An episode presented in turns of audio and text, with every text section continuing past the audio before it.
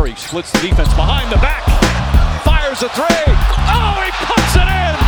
Harden trying to get free. Down to three. Down to two. It's a three. Good. Good. He got it. Tatum drives down and throws it down. Wow. Spread floor. Lillard with 47 tonight. Working it down to 2-1. A deep three.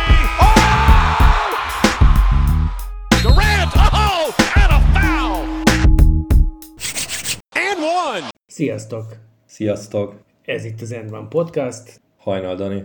Én pedig Omar Little. Ma csak ketten leszünk, mert kiküldött tudósítónk éppen valahol azon dolgozik, hogy hírességekkel beszélgethessünk. Legalábbis nagyon reméljük. Indul a szezon. Ez adja az apropónkat, és az apropót tovább boncolgatva az első mérkőzés az rögtön egy, hát a színvonalában is nagyon érdekes, és nekünk talán azt mondom, hogy szubjektíve is egy picit érdekességgel bír. Denver Lakers, egyrészt ugye a nyugat döntőnek a, hát nem az újrajátszása, de a folytatása, és akkor mindenki hozza még magával azokat a tüskéket, amiket akar hozni.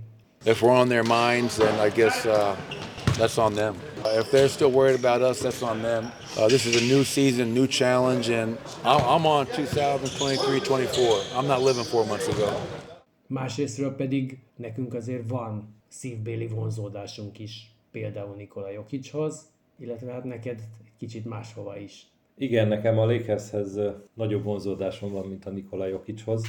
És akkor ez azt is jelenti, hogy te most a Lakersnek fogsz drukkolni? Természetesen. Ettől még továbbra is azt gondolom, hogy a Denver lesz a bajnok, de mint Lakers szurkoló, mindig a Lakersnek szurkolok, ha játszanak. Alapvetően gondolkodtam azon, hogy miért lettem Lakers szurkoló, és nem tudtam egyértelmű választ találni erre. Valószínűleg amikor az NBA-el először találkoztam, ami egy VHS kazetta formájában volt, ami remélem a hallgatóknak megvan, hogy mi az a VHS kazetta, valamelyik amerikai tévéből felvett adásnak volt pontosabban egy amerikai tévéből felvett adást néztem, ahol a Lakers akkoriban a 90-es évek lehetett, de lehet még, hogy a 80-as évek vége, amikor még a Showtime Lakers úgy többé-kevésbé volt, és tényleg azt láttam, hogy meccsenként 130-140-150 pontot dobnak, ami akkor a liga pontátlaga emlékeim szerint azért magasabb volt, mint most. De azért az kiugrónak számított. De az kiugrónak számított, igen. Tehát ha az ember megnéz régi meccseket, régi döntőket, pont most néztem még a régi Lakers Bostonos döntőket is, tehát elképesztő, hogy ilyen 120-130 pontokat dobott mindkét csapat, nem egy, nem két meccsen. Úgyhogy valószínűleg a vonzalom akkor alakult ki, mondhatnám, hogy a Magic Johnson miatt, mert hogy akkor ő volt a nagy sztár, de ez sem igaz, mert bár nagyon kedvelem őt, de soha nem az volt, hogy azért drukkolok egy csapatnak, mert XY itt játszik. És ez a felvétel egyébként, ez egy real-time felvétel volt, mármint úgy értem, hogy mondjuk abban az évben nézted, vagy egy 3 évvel korábbi, mert ugye ez most megint csak, hogy aki tudja, hogy mi volt a VHS, az tudja azt is, hogy azért ott akkor nem online érkeztek az információk, és nem azonos időben voltunk. Abszolút, ott nem volt olyan, hogy jaj, megnézem a tegnapi meccs összefoglalóját, nem ugye 3 évvel ezelőtti, tehát nem volt ugye még internet. Szerintem az egy ilyen viszonylag friss felvétel volt, ami a rájátszás, azt hiszem, első fordulójának volt az összefoglalója talán, és nem akarok hülyeséget mondani, de emlékeim szerint Lakers Denver rájátszásnak volt az összefoglalója, és aztán jött a többi meccs is, de hogy valószínűleg ez fogott meg akkoriban. De például most találkoztam a héten egy emberrel, akinek Golden State Warriors-os telefontartója volt, és 55 év körül, és kérdeztem tőle, hogy alakult ki, hogy a Curry meg a Thompson, és mondta, hogy nem, abszolút nem, hogy neki is még és ő is egyszer látott, vagy olvasott, vagy tehát azt azért tudni kell, hogy amikor mi kosárrajongók lettünk, akkor még nagyon kevés információ jutott el Magyarországra, főleg képben, meg hangban, tehát inkább írásban tudtunk róla olvasni. Hát abszolút nekem egyébként így jött, hogy az elején tényleg a Népsportban olvastam még róla, és nekem itt ugye van köztünk egy kis feszültség, hiszen nekem a Lakers pedig a legnagyobb feketeseggű ördög volt, vagy sárga, ki tudja. Mert én, amikor bekapcsolódtam, akkor a Detroit éppen trónkövetelő volt, ők döngették a Boston kapuját, és aztán utána a Lakers kapuját, és emlékszem, hogy csalódottan olvastam, amikor ugye 4-3-ra a 88-as döntőben kikaptak például, pedig ott állt nekik az ászló, de hogy minden esetre nekem ott ugye az volt ifjanti hévvel ráugrottam a trónkövetelőre. És akkor kezdtem el így nézni, ott is égi csatornákról levadászott meccseket lehetett nézni, és nekem így jött először a Pistons az életembe, és aztán utána nekem ez sokat nyílt ez a dolog, tehát például mondjuk én ezzel az emberrel, akinek a telefontokja Golden State, és nekem van a 90-es években, én kaptam egy haveromtól egy teás bögrét, ami a Golden State Warriors felirat díszeleg, hát nem a logóval, mert az akkor hozzáférhetetlen volt itt, hanem az mit tudom én az akkori technológiák szerint rá volt nem tudom mi, nem is ráírva, hanem valahogy így rá volt gravírozva, mondjuk akkor ezt a kifejezést, és hogy nekem ugyanígy, tehát mikor aztán mondjuk 2013-14 körül a köriék elkezdtek már jók lenni, az egy ilyen óriási megdicsőülés volt, de hát nekem a Golden State Warriors indítás, az a Run TMC, és hát elsősorban egyébként Chris Mullin, aki nekem az egyik ilyen abszolút istenségem kosárlabda tekintetében. Mondjuk érdekes módon ugyanabból a korszakból egy másik istenségem, Scottie Pippen, aki viszont az általam nem annyira kedvelt Bullsban játszott. De hogy nekem a Mullin volt például az egyik, és itt azért van egy ilyen érdekesség, hogy ugye te azért most is így azt nevezed meg, hogy te Lakers szurkoló vagy, és egy Lakers szurkoló mindig a Lakersnek drukkol, és ehhez képest én valahol egy másik vonalat képviselek, mert én pedig azt mondom, hogy mivel nem nőttem bele, tehát nem a 4 éves koromtól kezdve drukkolok ennek a csapatnak, nekem egyszerűen az idők során jövögettek be más csapatok is, akiknek nagyon drukkolok. Tehát nem egy csapatom van, inkább akkor ezt mondom, nem egy csapatom van, hanem több csapatom van. Amikor ezek egymás ellen játszanak, akkor ott azért van egy kis töprengés, tehát mondjuk 2004 kellett döntőben. Akkor nem vagy igazi szurkoló. Hát ez az, hogy most az vagyok, vagy nem vagyok. Nekem tényleg csak a 2004-es kellett döntő, a Detroit Indiana. Oké, és most nyilván bármikor úgy emlékszem vissza, hogy a Detroit harmadik bajnoki címe, és milyen jó volt, és azok a játékosok, azok nekem minimum félistennek, de inkább több. De közben, ha az Indi nyert volna, akkor ugyanolyan boldog lennék, csak akkor másokra emlékeznék. És egy picit egyébként talán még a kelet döntőben, ott talán egy picit az Indinek is drukkoltam, és azt majd mindjárt elmondom, hogy miért. Hát jó, de szerintem ez kizárólag érzelmi alapon működik, tehát lehetsz egyszerre két nőbe szerelmes, tehát ez a kérdés. Én sporteseményt is szinte csak akkor tudok és szeretek nézni, ha drukkolok valakinek. De nem azért drukkolok valakinek, mert hogy nem tudom érdekből, vagy mert jobb csapatnak abszolút tartom, hanem érzelmi alapon. Olyan meccseket bármilyen sportban, ahol nincs személyes érintettségem ilyen alapon, úgy nem tudok. Tehát azt nehezen tudom elképzelni, hogy bármilyen sportban legyen két olyan csapat, aminek egyformán szurkolok. És ehhez egyébként még hozzájön az, hogy olyan sincs nagyon, hogy tehát például a régi Lakers-Boston nagy rivalizálás közepette én a Larry Birdöt egy istennek tartottam, és a mai napig annak tartom. Valószínűleg ez az is kellett, hogy ahogy kinéz és amit csinált, az egy akkora kontraszt volt, hogy valószínűleg az ember ezt elismeri. De azért általában az a megszokott, hogy az embereknek vannak kedvenc csapata, kedvenc játékosai, akár más csapatokban is, bár lehet, hogy ez sokkal ritkább, és aztán vannak a nagyon utált játékosok, ami nálam nincs meg, tehát nem tudom azt mondani, hogy azért utálom ezt a csapatot, mert ott játszik XY. És ez azért egy érdekes kérdés, ha már így szóba jött, mert hogy mi van akkor, hogyha mondjuk akár aki az egyetemi bajnokságot követi, ott van egy kedvenc játékosa, aki aztán eligazol a NBA-es kedvenc csapatának a legnagyobb riválisához. Tehát akkor hogy állunk hozzá? Hát sőt, hát ezt akkor most megfordítom és kicsit kiveszem a rajongásból, de hát ez maguknál a játékosoknál. Tehát hogy az egy dolog, hogy mi azt mondjuk, hogy hogyan viszonyulunk ehhez, mint drukker. Na de vannak azok a játékosok, akik fölnőnek egy csapatot idolizálva, és ezt most mondjuk a Los Angelesben felnőtt játékosoknál ugye látjuk, nyilván ott erős a Lakers, és akkor vannak a külön utasok, ők biztos Clippersesek voltak, de hogy azért van egyfajta ilyen erős kötődés, és akkor utána átkerül az ország másik végébe, és akkor egy teljesen másik csapatban fog játszani, vagy mondjuk egyébként Magic Johnson, ha már itt hoztuk, akkor ő Michiganből elkerült ugye Los Angelesbe, és aztán ott utána, amikor neki a Detroittal, tehát ott azért van mondjuk, mit tudom én, 3 év, amikor ez egy vérre menő és a legkomolyabb rivalizálás. Itt szerintem nem a játékos a fontos, hanem a szurkoló.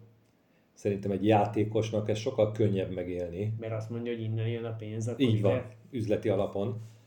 A szurkolónak, tehát azért nem tudom, Dennis Rodman, amikor Chicagóba igazolt, az hogy éli meg a Bulls rajongó, a legjobban utált rivális, talán legjobban utált játékosa. Én azért megint csak visszafordítom, és igen, most egy picit máshonnan a játékosokra, tehát ugye hogy élték meg a Jordanék, tehát azért erről is vannak mindenféle feljegyzések, hogy azért elsőre így az volt, hogy na nehogy már ezt a csávót hozzá. Igen, de szerintem elsőre nem azért, mert hogy Detroitból jött, hanem mert hogy ő a Rodman volt. Igen, de abból az időből származó, tehát hogy még nem az volt az ellenségeskedés tárgya, ami aztán a liga többi részénél kijött mondjuk, hogy ez a Rodman így viselkedik, vagy ezek a pályán kívüli megmozdulásai, hanem az volt, hogy ja, ez a Bad Boys és a Chicagónak, most ugyanígy, hogyha tovább visszük azt a párhuzamot, hogy nekem mondjuk a Detroit rajongóként miért a Lakers, meg miért a Boston volt az ős ellenség, a Chicago rajongóknak egyértelműen Detroit volt, tehát ugye ők álltak most azt mondom, hogy a Jordan és a csapatuk útjában, és ráadásul hát ott volt a Jordan Rules, a minden, tehát hogy ott... Hát igen, ráadásul ott verekedések... Szerintem halálfélelmem lett volna a Jordan helyébe, amiket ott csináltak vele, de akkor megint itt tartunk, hogy most a játékosok szemszögéből szerintem máshogy kell nézni, mint a szurkolók szemszögéből. Mert továbbra is azt mondom, hogy a Jordanék azok úgy élték meg, hogy fú, jön ez a bolond, és majd szétveri a csapategységet. A szurkoló meg úgy élte meg, hogy hát jön a fő riválistól, vagy a legjobban utált riválistól, és nekünk ez nem kell ide. Hát még ugye, hogyha nem is direkt bejött, de hogy igen, csak közben meg ilyen szempontból azt is mondom, hogy a szurkolók között viszont van egy könnyítés is, 2 dolog. Az egyik, általában amikor egy ilyen játékosról beszélünk, vagy ez egy számottevő játékos, akkor az, hogy én őt utálom, az azért nagyon sokban arra is visszavezethető, hogy azért utálom, mert ő egy olyan kvalitású valaki, akit már érdemes utálni. Persze, rossz játékos nem fognak nagyon utálni.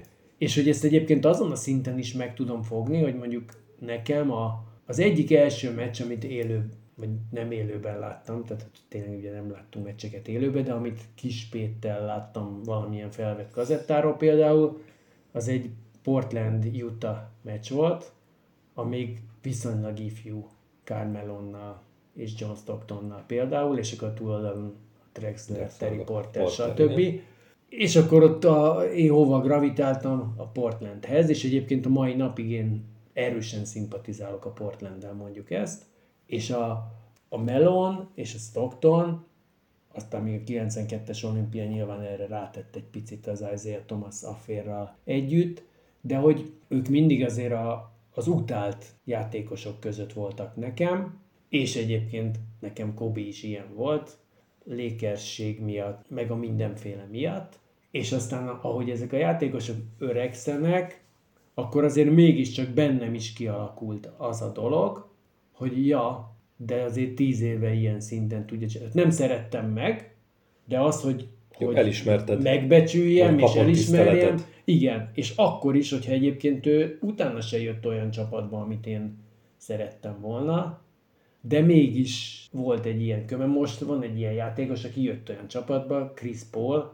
akit én világéletében, vagy hát inkább azt mondom, az elmúlt 10 évben biztosan negatív szemüvegen keresztül vizsgálgattam.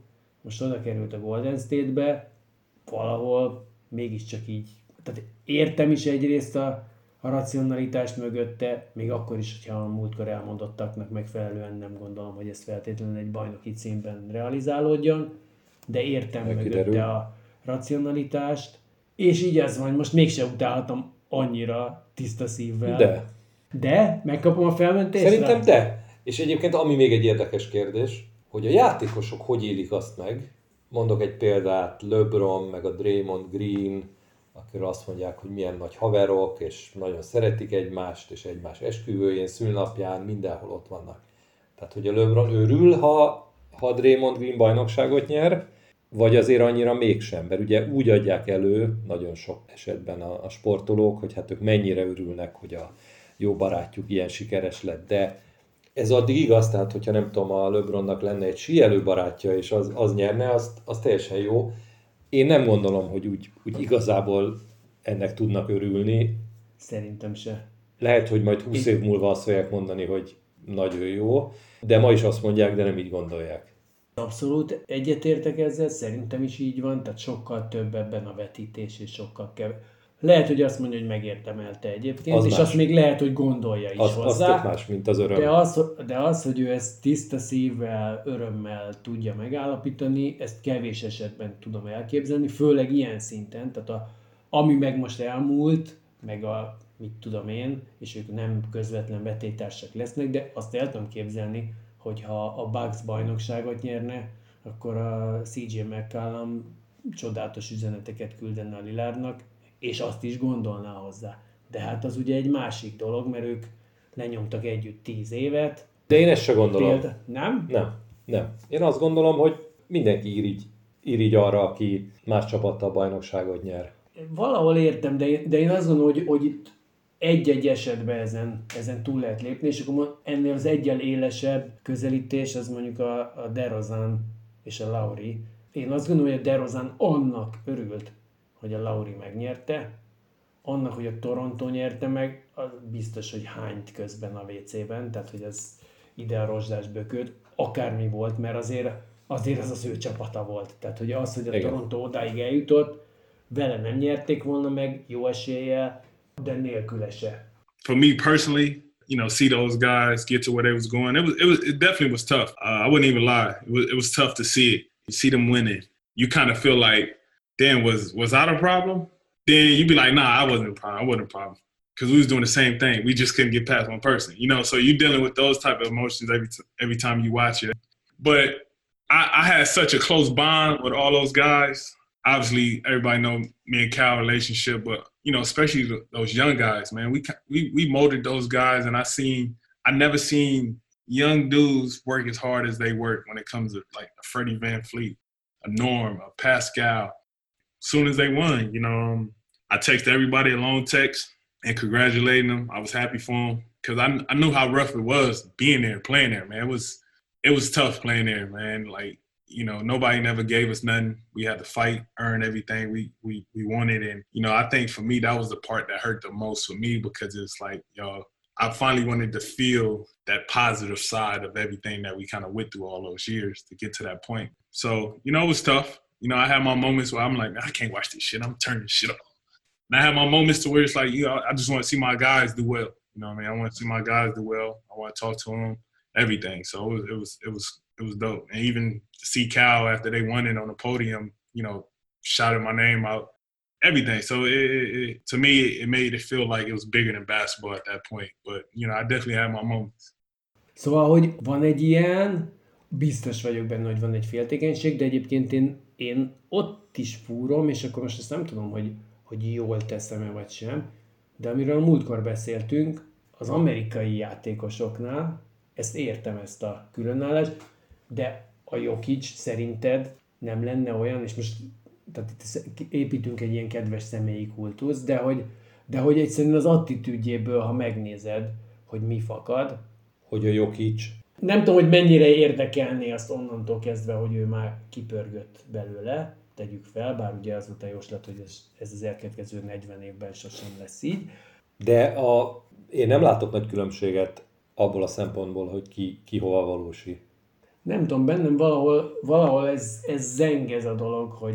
Tehát ha elhisszük, hogy a Jokicsot tényleg annyira nem érdekli ez az egész, mint amennyire ő előadja, akkor persze el lehet hinni róla, hogy akár örülhet is, mert azt mondja, hogy hát az sem nagyon érdekel, hogy én nyerem-e, de ha már nem én nyerem, akkor meg végképp nem érdekel, hogy ki nyer. Jó, de ezt nem hisszük el, hogy ennyire nem érdekli. Azt nem hisszük el, hogy ennyire nem érdekli. Azt, hogy ő ezt tényleg úgy fogja föl. Tehát, hogy mondjam, neki sokkal jobban elhiszem ezeket a dumákat, hogy vannak emberek, akik azt mondják, hogy szeretnek dolgozni, de azok mind hazudnak. Ezt neki sokkal jobban elhiszem, még akkor is, ha fals, mert mégiscsak ő is minden nap lemegy edzésre, de neki valahogy jobban elhiszem, hogy őt hidegen hagyja, hogy neki most 5 van, de nem tudom, régi szobatársának mérve a 6. Egyébként így szerintem az MVP az alátámasztja, tehát az általunk igazságtalannak gondolt, de mégis a történelemkönyvekbe így bekerülő 2023-as MVP, amit ugye a múltkor is mondtam. Tehát én azt gondolom, hogy volt egy pont, amikor ő földühödött azon, hogy mi az, ami ellene megy, mi ez az ellenkampány, és akkor azt mondta, hogy akkor én ezt elengedtem, de utána szerintem az valós volt, hogy ő azt tudta mondani, hogy oké, akkor ezt elengedtem. Azért ne az Embiidet találjuk meg, mert ugye volt ez is, hogy amikor az Embiid megkapta az MVP-t, és akkor jött az, hogy na, de megint nem jutott sehova, és akkor a Jokic megszólalt, hogy na, Ácsi azért jogosan kapta meg, és ő nem feltétlenül azt gondolta, hogy jogosan kapta meg velem szemben, hanem azt gondolta, hogy ez a csávó egyébként igen. Amúgy, ha én nem lennék itt, igen. Akkor amúgy és ezt én őszintének tudom gondolni. Ezt én is gondolom, igen. És talán pont azért, mert hogy kevésbé arra van kihegyezve, és akkor itt most nyilván őt nevesítjük, de hogy így gondolom talán egy picit ezt a szemléletbeli különbséget, hogy a tényleg sztereotípia lesz. Az európaiak sokkal inkább gondolkoznak csapatban. Egyértelműen, hát a Jokic, azt hiszem múltkor pont szóba jött valamelyik adásban, hogy persze, ha úgy gondolta volna, hogy ő akarja megnyerni az MVP-t, akkor 3-szor annyit csinált volna minden kategóriából, és valószínűleg megnyeri, viszont akkor könnyen lehet, hogy nem lettek volna bajnokok, bár azt gondoljuk, hogy akkor is bajnokok lesznek volna. Hogy megtörtént.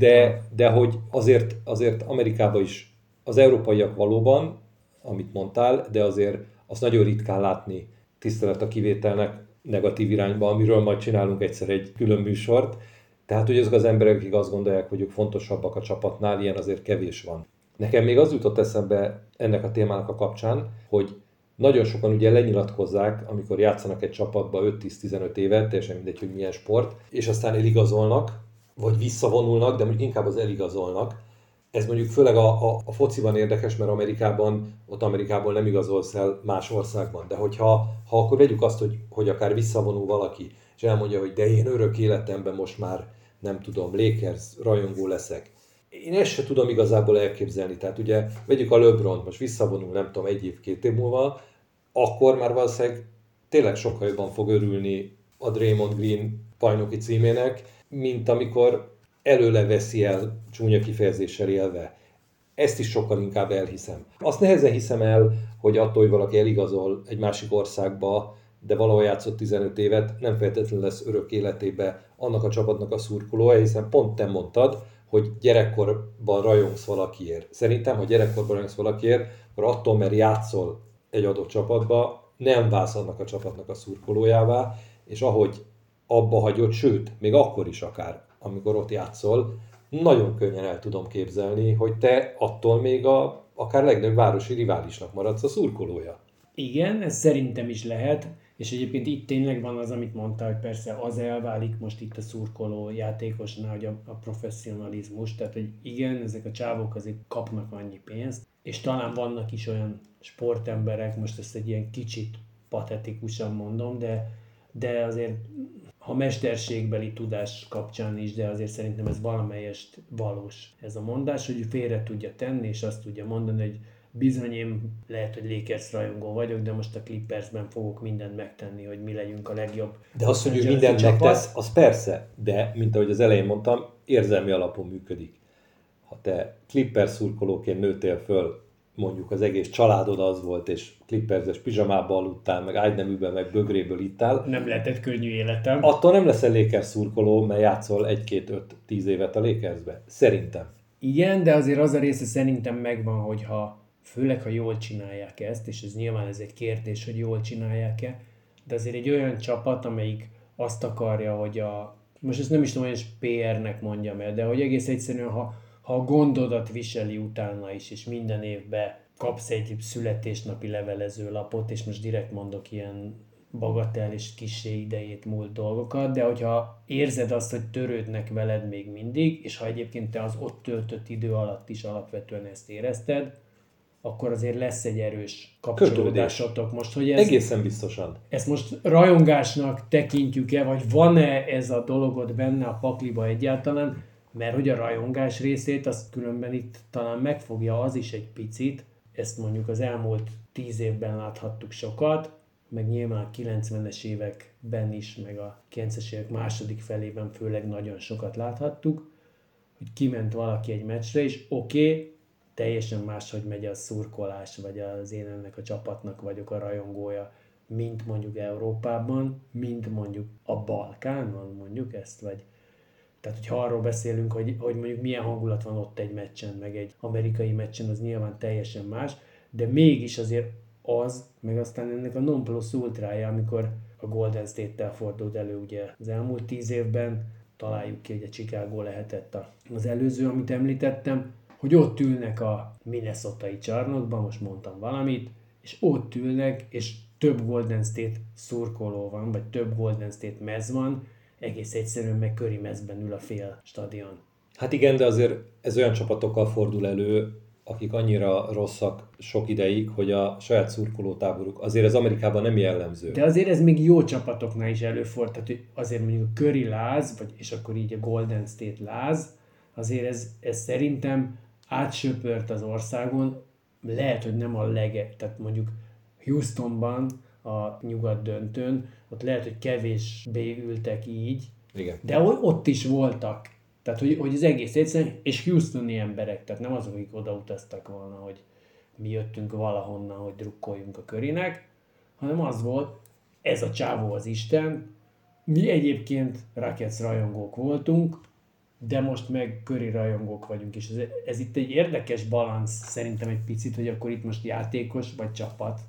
Hát szerintem továbbra is csapat, ráadásul Amerika azért egy érdekes dolog ebből a szempontból, mert nagyon kevés olyan város van, ahol több csapat van adott sportágban, és persze van egy pár, de ez nem ugyan, mint Európában a fociban, hogy Londonban van, nem tudom, 5-6-7, meg Budapesten is sokáig volt 5-6-7, úgyhogy ott nem nagyon kell választani. Az egy dolog, hogy választhatsz, hogy most az amerikai foci vagy a baseball, de van, aki mindegyik. Mondjuk valószínűleg az is úgy van, hogy az egyik az egyiket, a másik a másikat. De ettől még ott kialakul egy kötődés. Nekem azért más egy kicsit, mert szerintem Amerikában sokkal inkább így alakul ki a szurkolás, hogy ez a városom csapata.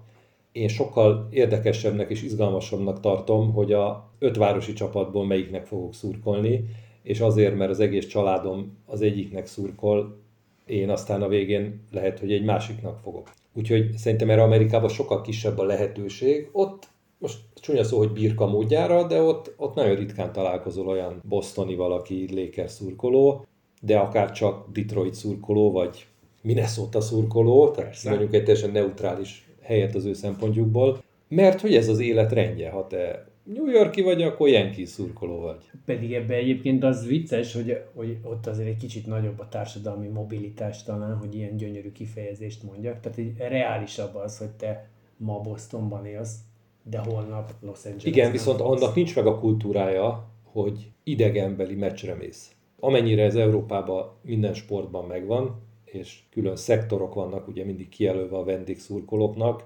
Amerikában lehet, hogy tévedek, de szerintem nincs olyan, hogy vendégszektor.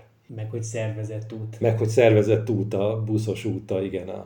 Tehát, hogy... de egyébként, bocsánat, csak, hogy annak egyébként ugye megtalálták a saját megfelelőjét. Tehát sokkal inkább miért menjünk oda szervezett úton másnak fizetni, inkább gyertek partira a mi arénánkba, és akkor ott tudod fogyasztani is, és a bevétel is nálunk csapódik le.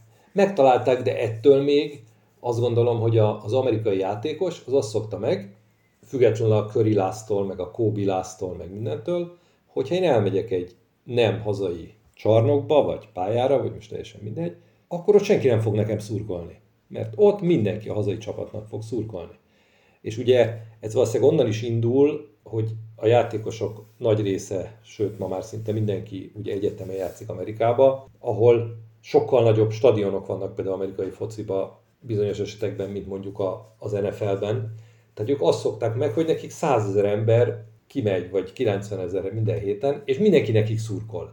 Egyszerűen náluk nem jelenik meg az a motívum, hogy vendégszurkolók. És nem az van, hogy most amikor, nem tudom, touchdown szerzek, akkor ne fussak ki oda, majd csúnyákat fognak mondani.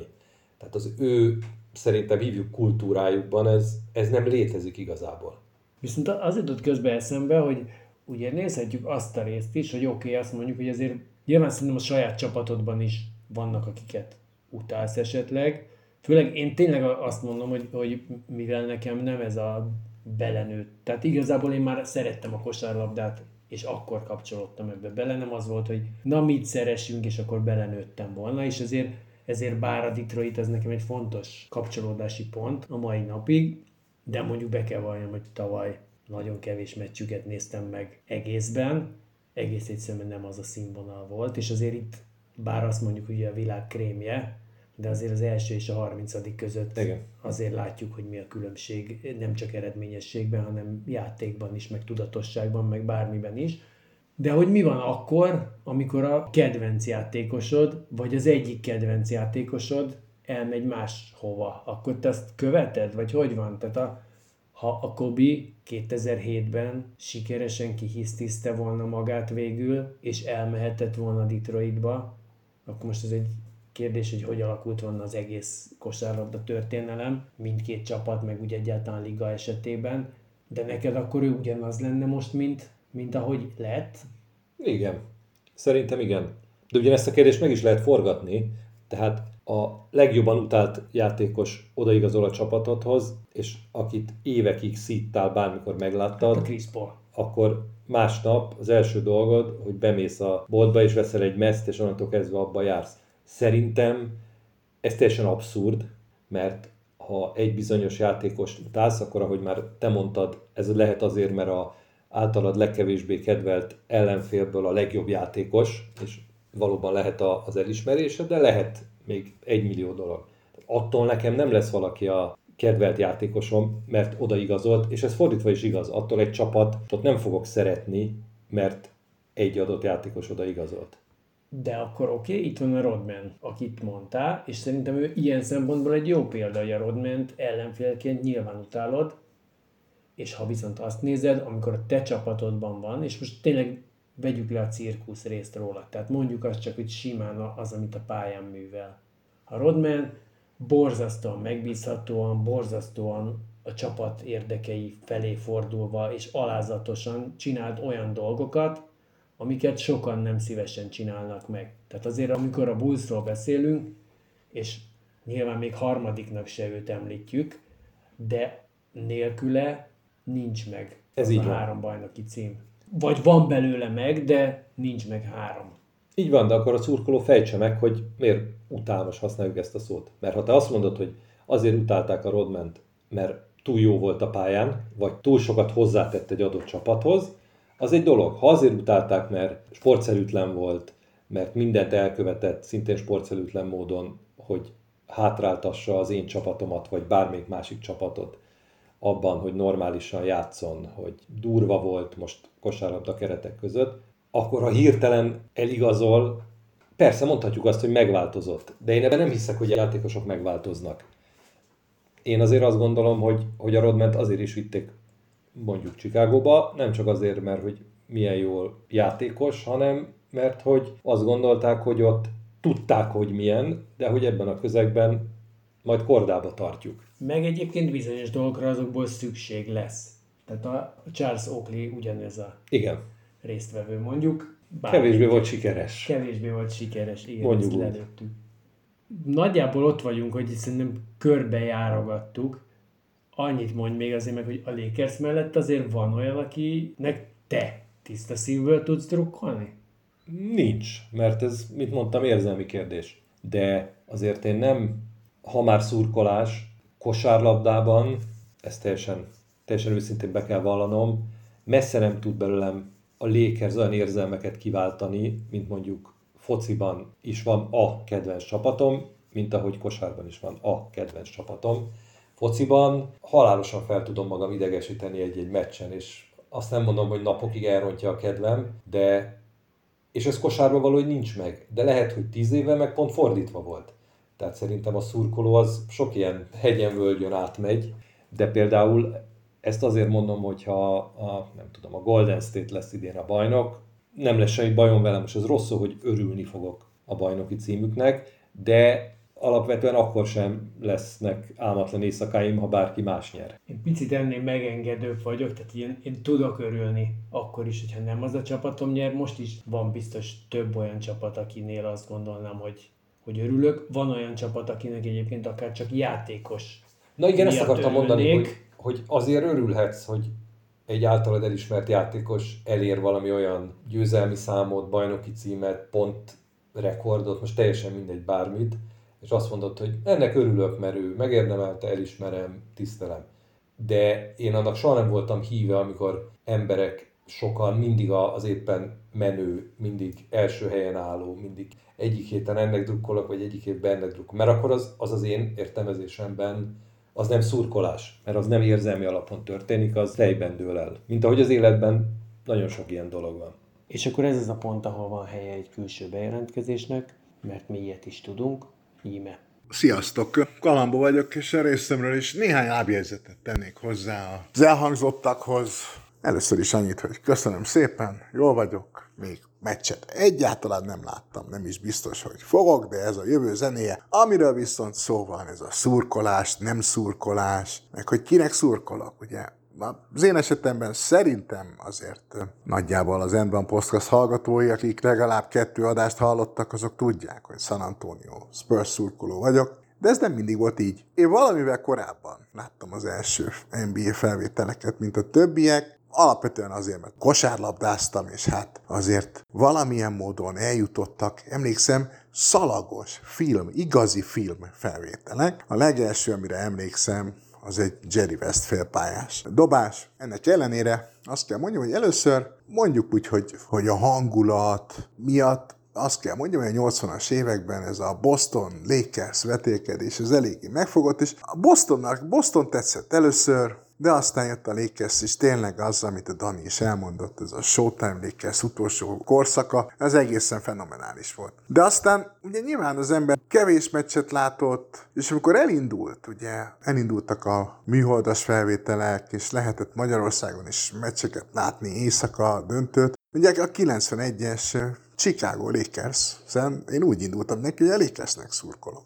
De hát ez megváltozott, a Chicago mindent vitt, és hát egyébként is akkor már évek óta ment a Jordan örület Amerikában, ez is valamennyire átszivárgott hozzánk, és így lettem Chicago rajongó, de tulajdonképpen ahogy Jordan visszavonult, én is ebből visszavonultam, és hát néztem meccseket, nagyon sok minden, és nagyon sok mindenki tetszett, és aztán jött a Spurs. Igazából ott nagyon sok mindent tetszett. Tehát az az elegancia és az a visszafogottság, amivel Tim Duncan rendelkezik, az a stratégia, amit a Popovics állandóan csinál, és hát Tony Parkernek a higany mozgása, meg hát főleg a csapatjáték. És ugye itt az az érdekes, hogy én végig a Spursnek drukkoltam itt mondjuk 2001 néhány után, de alapvetően, nagyon ironikus módon az utolsó bajnoki címet követően, tehát megnyerték a bajnokságot, azt is már jelentős, komolyan követtem azokat az éveket, 2014, és azóta minden meccset láttam. Tehát a Spursnek minden meccsét láttam az elmúlt 9 évben, nagyjából kis költői túlzással, ha nem láttam valamit, az csak véletlen lehetett.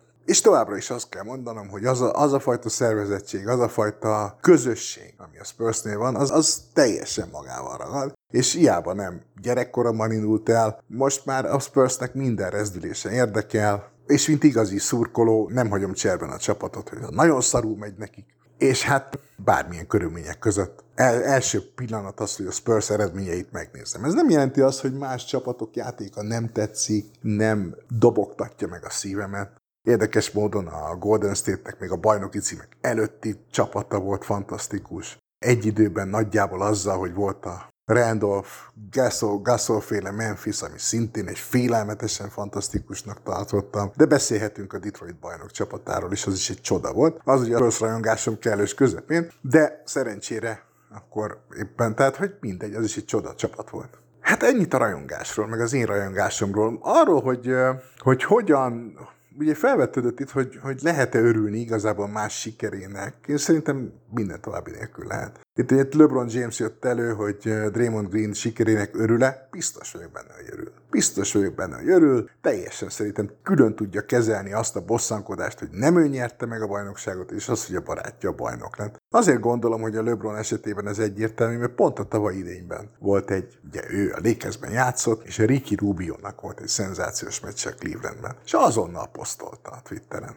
semmilyen kötelessége nem volt erre a Jamesnek. Ezt csak szeretetből csinálta. Szóval én azt gondolom, hogy tudnak egymás sikerének örülni a játékosok, függetlenül attól, hogy egyébként közben riválisok. Természetesen nem örülsz annyira a Draymond Green sikerének, hogyha a Golden State ver ki téged, mondjuk, mint Lakers a rájátszásban. De utána a döntőben az, hogy Draymond Green bajnok lett, annak bizony örülne szerintem. Na most ugye itt az is felvetődött, hogy hát nincsenek az európaihoz hasonlóan idegenbeli szurkolások. Hát persze, hogy nincsenek, mert óriásiak a távolságok. Azért abban a pillanatban, hogyha egyetemi szintre megyünk le, ott a regionális szinten azért vannak idegenbeli szurkolók, sokkal inkább. De azért itt az identitás alapja az a nagyon nagy városok kivételében nem a város, hanem az állam, a régió, és azon belül már azért választani kell, és lehet is. Szóval, hogy ilyen szempontból nem érzem azt, hogy a szurkolás maga teljesen különbözne attól, amilyen Európában lenne. De az biztos, hogy az a lokálpatriotizmus, ami megvan Amerikában, az nagyon érdekes. Tulajdonképpen azt lehet mondani, hogy bármilyen sportban, bármelyikben, egy adott csapat egy városba hozatala, az szinte garantálja, hogy annak a csapatnak lesz egy idő után kialakuló nagyobb szurkolótábora.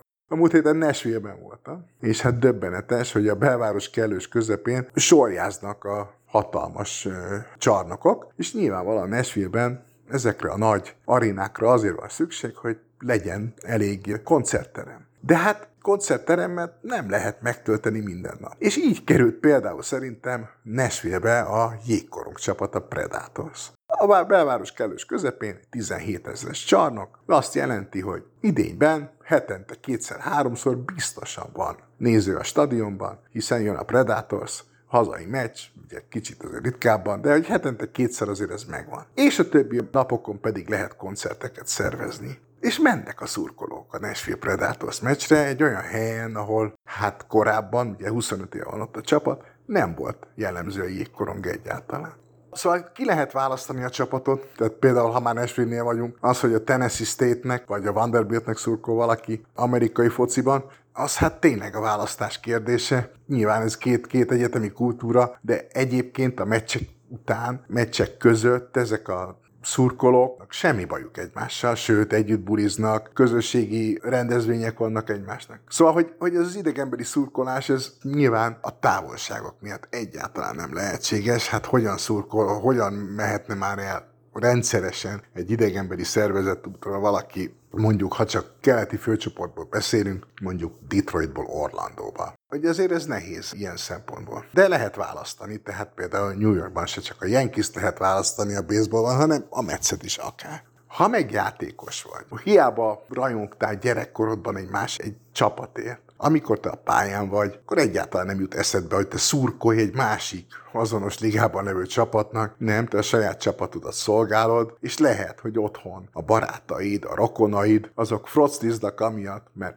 nem abban a csapatban játszol, aminek a szurkolója a közösséged, de hát ettől függetlenül alapvetően itt valóban arról van szó, hogy egy kötődés fog kialakulni egy csapathoz, és hát ebből a szempontból is ugye nyilván az az én mintám, ahogy a Spurshöz kötődnek az egykori Spurs játékosok, bárhol is játszottak mondjuk pályafutások végén, bár ugye az is jellemző, hogy az ilyen közösségekben azért nagyon sok ideig tud játszani egy játékos, anélkül, hogy máshova szerződne.